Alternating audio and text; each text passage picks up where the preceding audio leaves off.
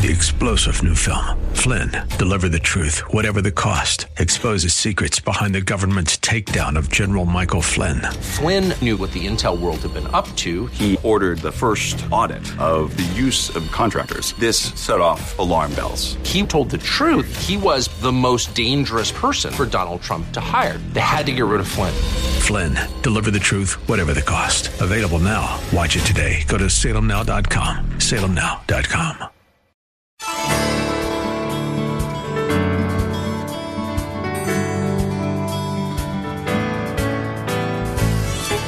Hello and welcome as we lift up Jesus with Pastor Dudley Rutherford. I'm Kyle Welch. This program is part of an outreach ministry from Shepherd Church, located in Los Angeles, California. Everything we do at Shepherd is based around John 3:14 that teaches us to lift up the name of Jesus that the world might believe. We want to come alongside you in your journey with God and help you become stronger in your faith so you can better serve Jesus and share him with others. Our pastor is Dudley Rutherford, and we join him right now with his message for us today.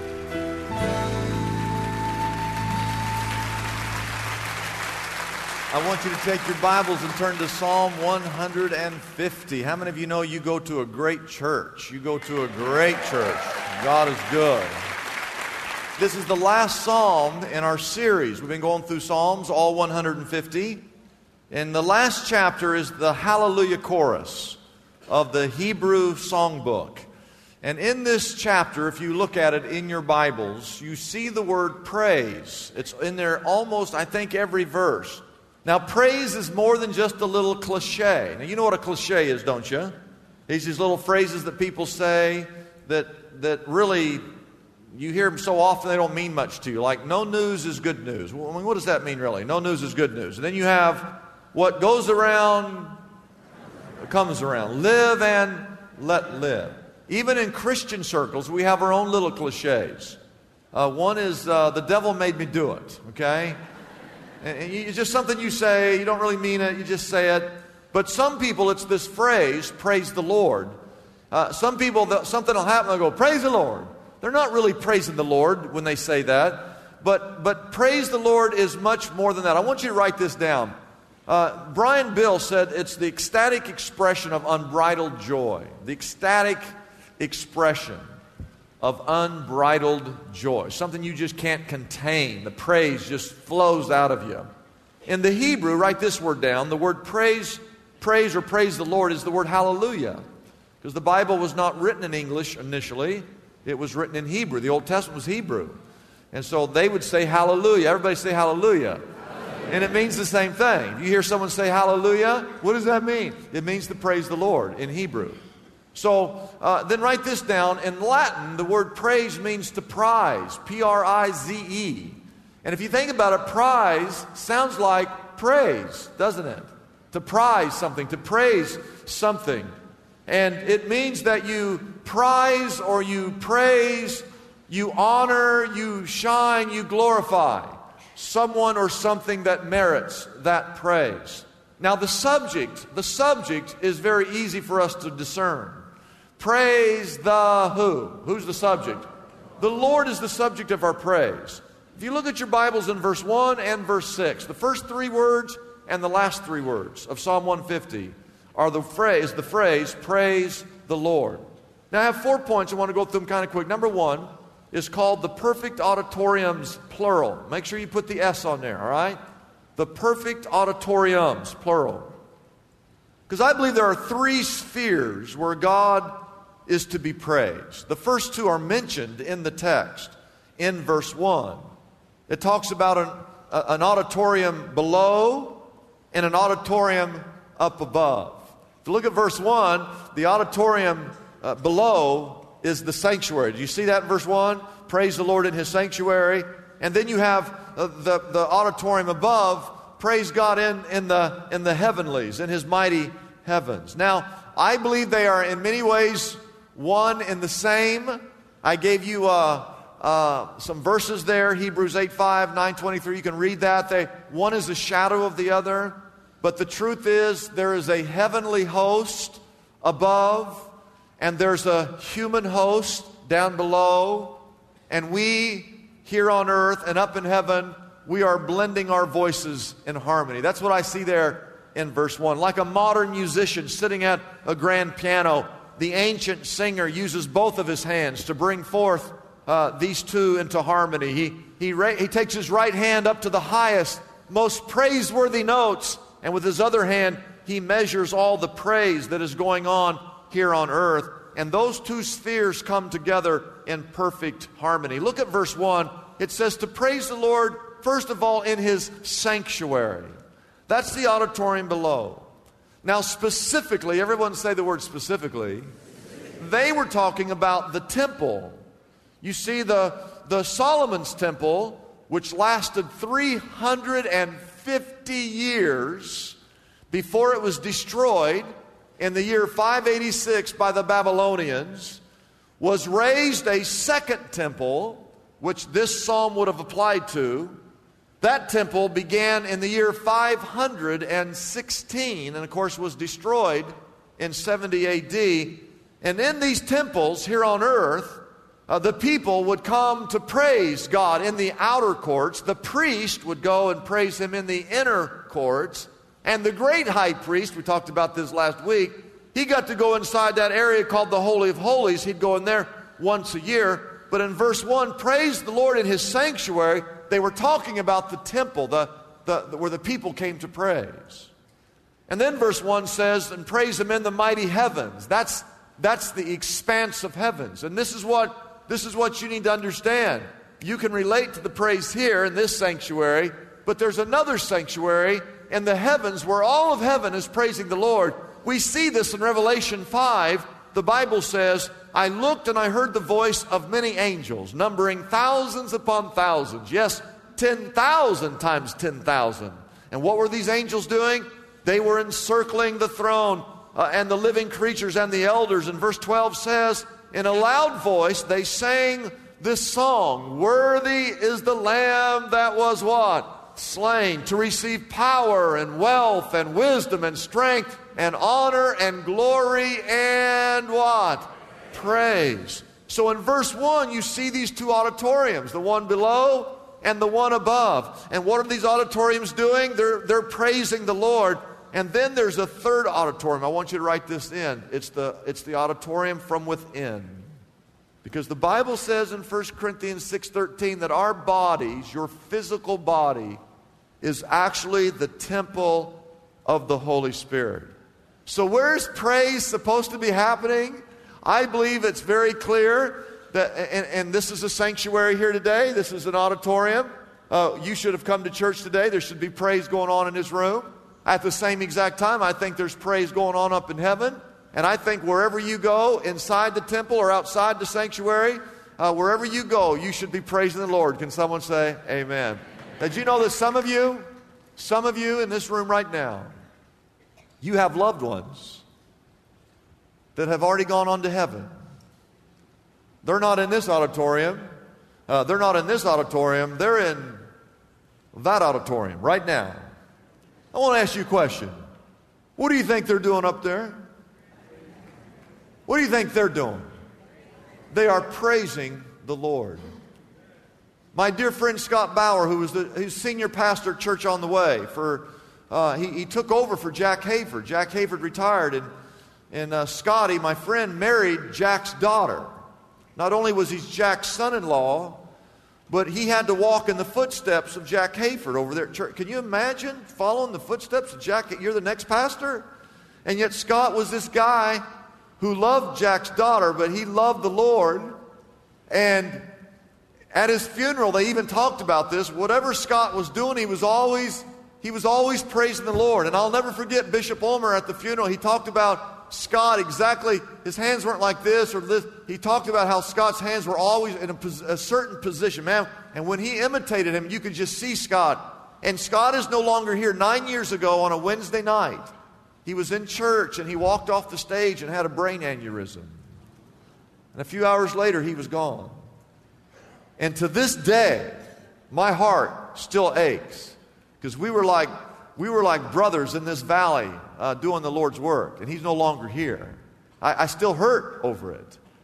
But I know, I know what he's doing right now, all right? He's up there in heaven, and I know he's praising Jesus. How, how many of you know that's what he's doing? That's what he's doing. So, my point is this. My point is this.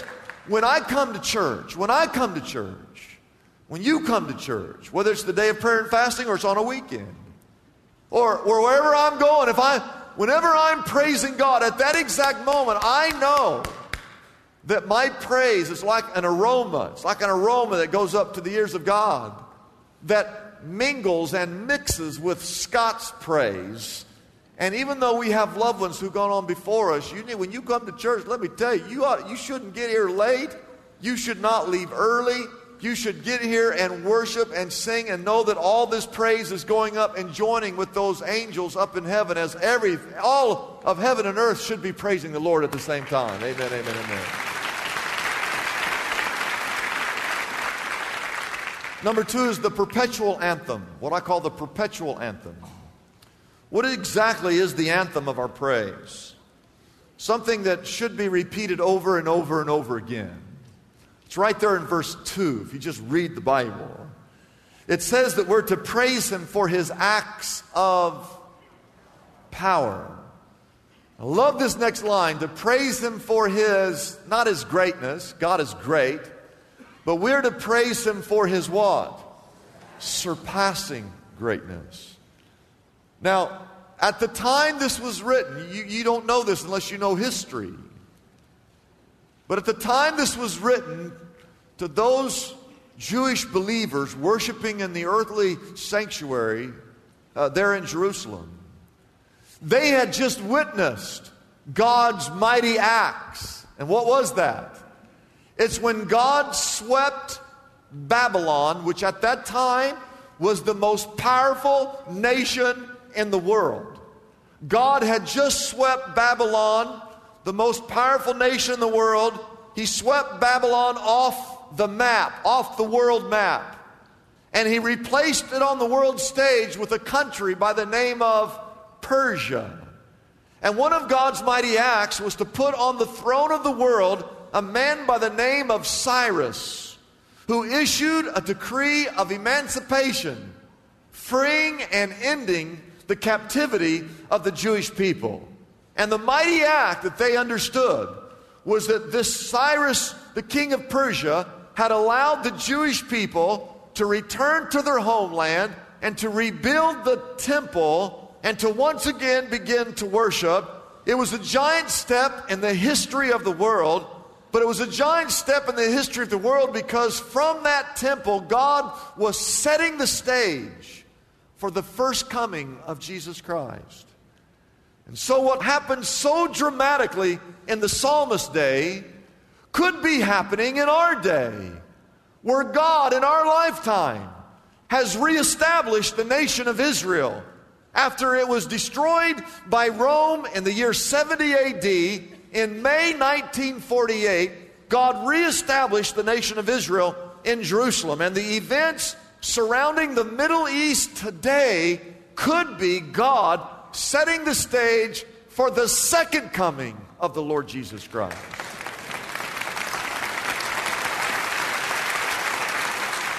So when it says to praise Him for His acts of power and surpassing greatness, it's not just His past greatness, but it's His future greatness. That's why I call this point perpetual. You see, God surpassed greatness when He created the world. That, that, creating the world is not just great, it's surpassing greatness.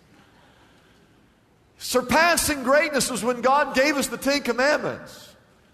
Surpassing greatness was when God gave us His one and only Son when Jesus Christ was born. Surpassing greatness was when Jesus died on a cross and He was buried, and three days later He resurrected. That's surpassing greatness. Surpassing greatness was in Acts chapter 2, and the Holy Spirit fell, and the church began with some 3,000 people who came, and the church began, the kingdom of God began. Uh, the surpassing greatness when Saul of Tarsus was converted and ended up taking the gospel all over Europe. Surpassing greatness was when Roman missionaries took the gospel to the shores of Britain to help present the gospel to an English speaking world. Surpassing greatness was when the Bible, which was written in Hebrew and Greek, was finally translated into English in the year 1380 by a man by the name of John Wycliffe. And who in this room will ever be able to evaluate the impact that the English Bible has had upon the world as we know it?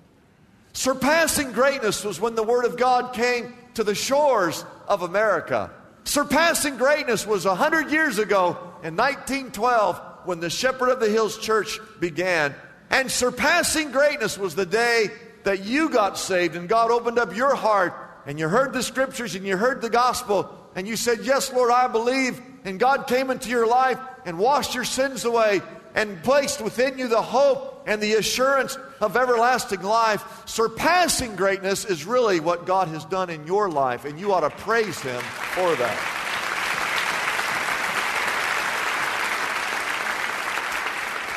Number three is the powerful accompaniment. What is, the, what is an accompaniment? Accompaniment is if I'm going to sing and a, a, pianist wants to play alongside me. And uh, so, according to the Bible, we have all these instruments that come alongside those of us that praise. And look at verse 3, 4, and 5. Praise him with the sounding of the what's the very what is the very first instrument? The trumpet. I'm going to come back to that in just a moment. It's interesting. He begins with the trumpet. Praise him with the harp and the lyre. What's a lyre? A lyre is a small harp. It's a small stringed instrument that looks like a harp. Verse 4 Praise him with the tambourine and with dancing. Oh, we're supposed to be dancing. Yeah, that's in the Bible. Praise him with the strings and the flute. Verse 5 God says, Hey, I want to kick the volume up on this praise. Why would he do that? Well, I think it's because you got 100 million angels up there singing, and God, sometimes he can't hear you. He got to turn the volume up in here. Praise him with the clash of cymbals. Praise him with resounding cymbals. You see, it's not just our voices, it's our, it's our hands, it's our fingers, it's our feet, it's the harp, the flute, the tambourine, our dancing. Uh, it, it's, it's, you see, corporate worship I, I hope you understand this. Corporate worship was not meant to be passive. Worship is not something you come and watch. Worship is not something you come and just listen. Worship means that you are to be fully engaged. Listen, I, I, listen, I'm the preacher, I can say this stuff. You all need to get here on time and be here early and get ready when the worship starts that you're, you're the first one ready to go. I, I think when, I, I, it hurt, when church is over, you shouldn't be leaving. Uh, in fact, today we have a song at the very end. I want it to be the final part of this sermon. I hope you'll stay. That, that, that means after the announcements, all right? You used to after the announcements. We, we, have, we still have some more time to praise. Can someone say amen to that? Now, now go back to that instrument. You see the trumpet? That's not how you and I see a brass trumpet with three little note, three little finger things up there. No, this is a shofar, a ram's horn, the greatest of all Jewish instruments, because it could be heard from a great distance. I went to the Million Man March years ago in Washington, D.C and it was with a Promise Keepers event. And I was there that day in the mall with a million guys. It was a sight. We were there to pray for the United States of America. And I was thinking, how are they going to start this service? There's a lot of people here. You know how they started it? Someone blew the shofar, and every one of those one million men could hear that shofar as it was being uh, played. The shofar is, is still used today in Jerusalem the, to announce the beginning of the, the Sabbath. It was used in the Old Testament days for the giving of the law, the coronation of kings, the beginning of war. It, the, the watchmen used it up on the walls. Worshippers used it in the, in the temple. And that great sound could be heard when the walls of Jericho came tumbling down. You see, a trumpet blast clears away any wandering thoughts and it gains our instant and immediate and total attention. And it awakens us from our sleep. It awakens us from our slumber. It awakens us to worship. And one day, when the Lord Jesus Christ returns, you're going to hear another trumpet. You're going to hear it. The Bible says in 1 Corinthians 15, listen, I tell you a mystery. We will not all sleep. That means we're not all going to die. Some of us are going to actually be here when the Lord Jesus Christ returns. Uh, we, but we will all be changed. Verse 52 In a twinkling of an eye at the last trumpet. For the trumpet will sound, and the dead will be raised imperishable, and we will all be changed. So, true worship, biblical worship, is being engaged. It's, it's your voice, your heart, and your feet. Sydney Carter wrote these words I danced in the morning when the world was begun, and I danced with the moon and the stars and the sun.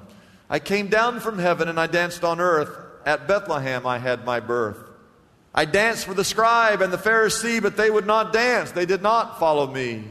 I danced for the fishermen, for James and John. They came with me, and the dance went on. Dance, dance, wherever you may be. I am the Lord of the dance, said he.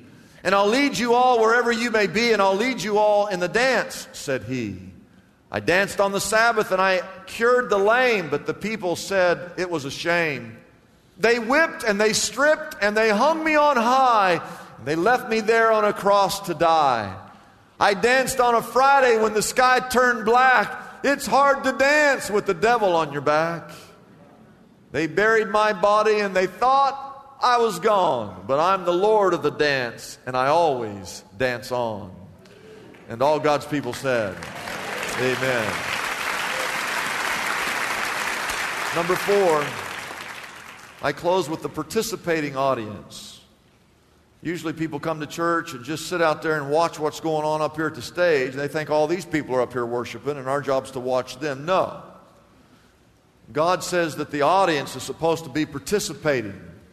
Verse 6, the very last verse says, Let everything that hath breath. And, and you can just check yourself right now are you breathing?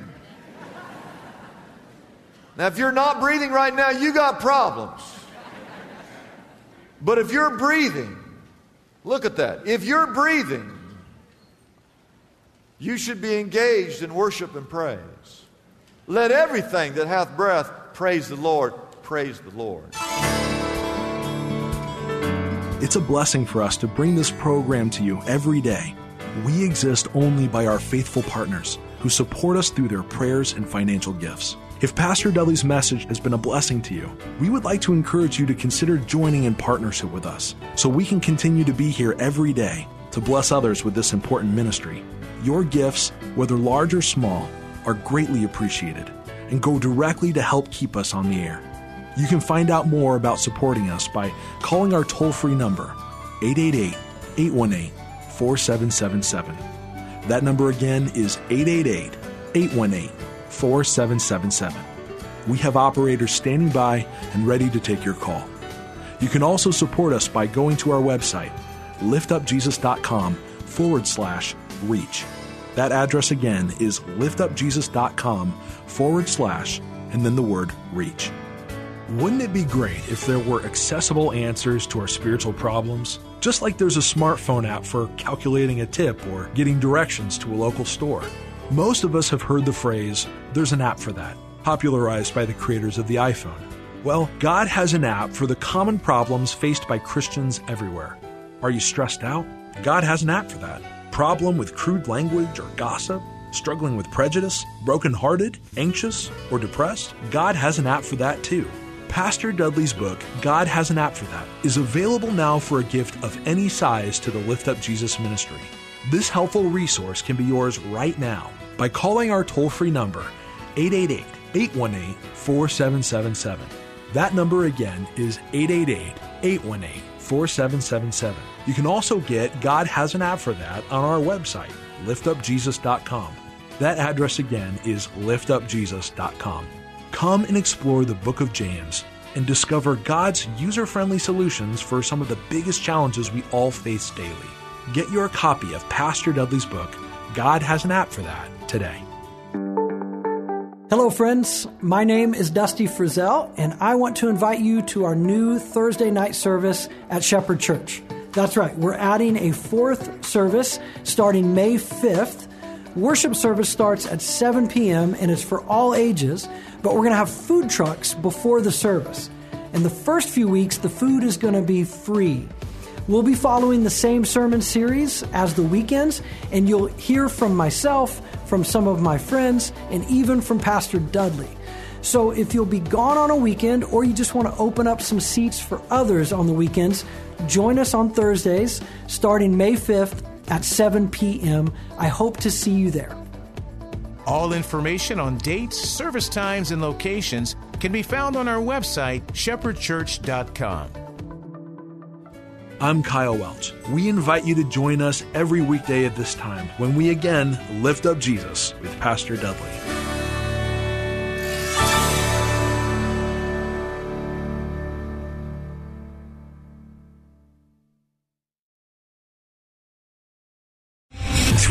General Michael J. Flynn, head of the Pentagon Intelligence Agency, knew all the government's dirty secrets. He was one of the most respected generals in the military. Flynn knew what the intel world had been up to. He understood its funding. He ordered the first audit of the use of contractors. This set off alarm bells. The explosive new documentary, Flynn, Deliver the Truth, Whatever the Cost, uncovers the facts behind this scandal. Flynn told the truth. He was the most dangerous person for Donald Trump to hire. I find out the worst enemy that I'm going to face in my life is right here in America. They took my assessment and they wanted me to change it. And I was like, I'm not changing it. They had to get rid of Flynn.